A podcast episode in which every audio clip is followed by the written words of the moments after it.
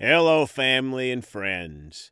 The title of today's message is How Radical Are You? Let's pray. Father, we come today hungry for what you have for us today. We're ready to receive, and not only to be a hearer of the word, but a doer of the word. We're ready for you today, Father, in Jesus' name. Amen.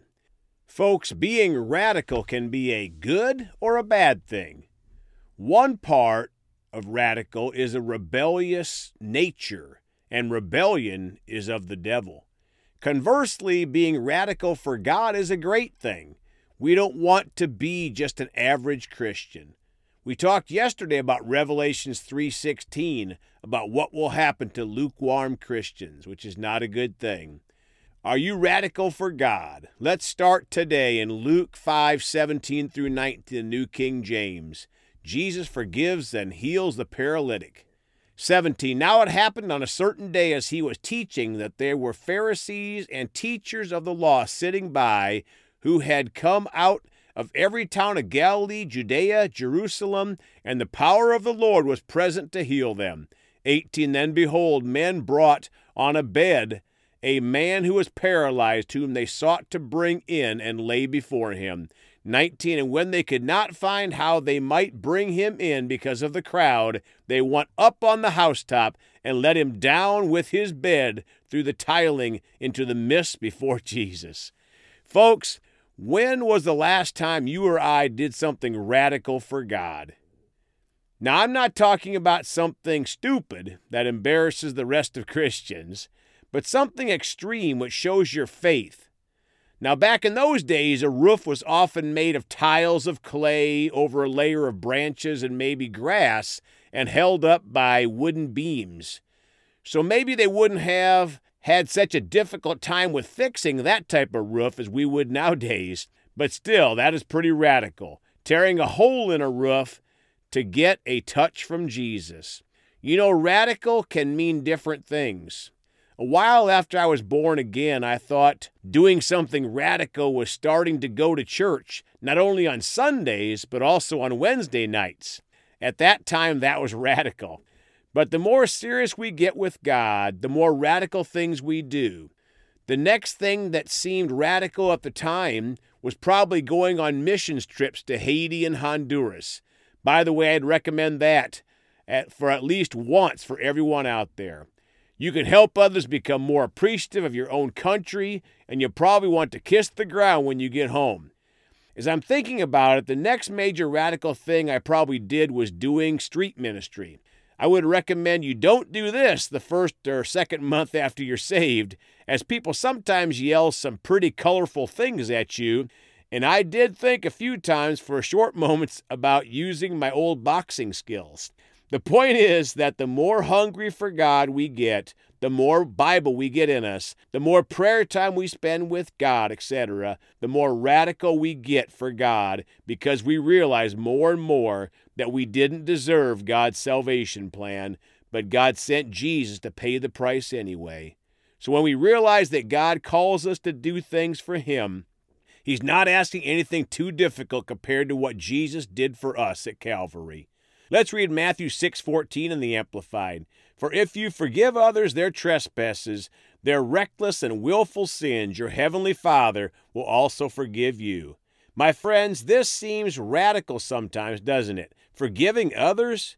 Do you know what they did to me? Do you know how they treated me? Do you know how they talked ugly about me, etc., etc.? But this verse is pretty clear. If we forgive others for their reckless and willful sins, our Heavenly Father will also forgive us. Matthew 5 44 and 45 in the Amplified. But I say to you, love, that is, unselfishly seek the best or higher good for your enemies and pray for those who persecute you. Folks, our flesh hates this verse. God, you want me to do what? You want me to love and unselfishly seek the best for my enemies and pray for those who persecute me? This is why it is so important to walk in the Spirit, so we'll not fulfill the desires of the flesh. Our flesh wants to do something else to our enemies and those who persecute us. Jesus was such an amazing example for us to follow. Verse 45 so that you may show yourselves to be children of your Father who is in heaven. For he makes his sun rise on those who are evil and on those who are good, and makes the rain fall on the righteous and those who are morally upright, and the unrighteous, the unrepentant, those who oppose him. My friends, notice that after we love and seek the best for our enemies and pray for those who persecute us, that shows that we are children of the Father in heaven. Joshua 1 8 in the Amplified. This book of the law shall not depart from your mouth, but you shall read and meditate on it day and night, so that you may be careful to do everything in accordance with all that is written in it. For then you will make your way prosperous, and then you will be successful. My friends, in the natural, this seems very radical. Reading and meditating on the Bible, the Word of God, day and night? Why? So that you may do everything in accordance with all that is written in the Word of God. For then you will make your way prosperous, and then you will be successful. Wow, folks, that is godly success, being radical, meditating and reading the Bible day and night. James 1:22 But prove yourselves doers of the word actively and continually obeying God's precepts and not merely listeners who hear the word but fail to internalize its meaning deluding yourselves by unsound reasoning contrary to the truth. Folks here is another radical thing to the flesh. Not only hearing the word of God but doing the word of God. Folks Let's all be more radical every day by doing more and more of the Word of God. Jude verses 17 through 25 in the New King James. But you, beloved, remember the words which were spoken before by the apostles of the Lord Jesus Christ, how they told you that there would be mockers in the last time who would walk according to their own ungodly lusts. My friends, this is where we are in these last days. 19. There are sensual persons or soulish or worldly people who cause divisions, not having the Spirit. 20. But you, beloved, building yourselves up on your most holy faith, praying in the Holy Spirit. Folks, notice that this verse doesn't say if you are chosen or special, then praying in the Holy Spirit.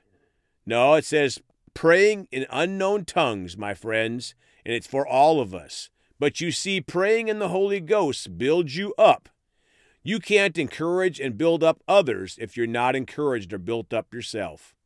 21. Keep yourself in the love of God, looking for the mercy of our Lord Jesus Christ unto eternal life.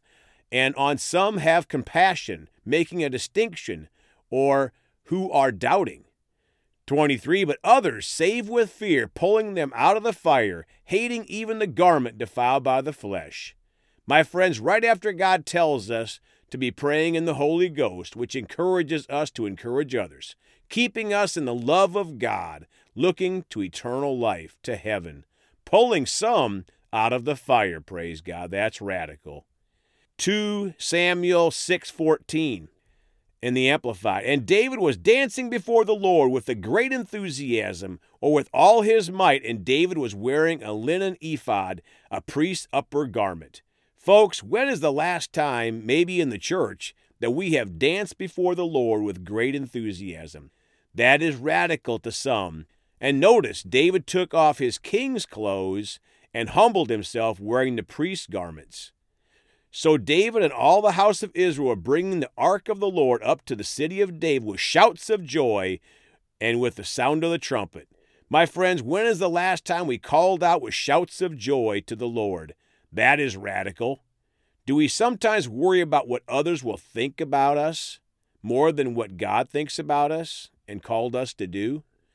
Verse 16 Then as the ark of the Lord came into the city of David, Michal, Saul's daughter, David's wife, looked down from the window above and saw King David leaping and dancing before the Lord, and she felt contempt for him in her heart because she thought him undignified.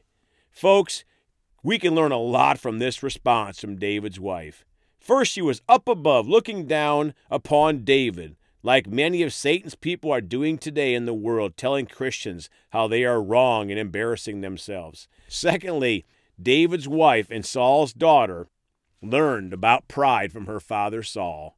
But David had a heart for God, and he focused on God, not on people's reactions. And then his wife gave him more grief as that chapter goes on about how he was dressed. But see, David danced radically in pure enjoyment before the Lord. Let's pray. Father, we're so thankful.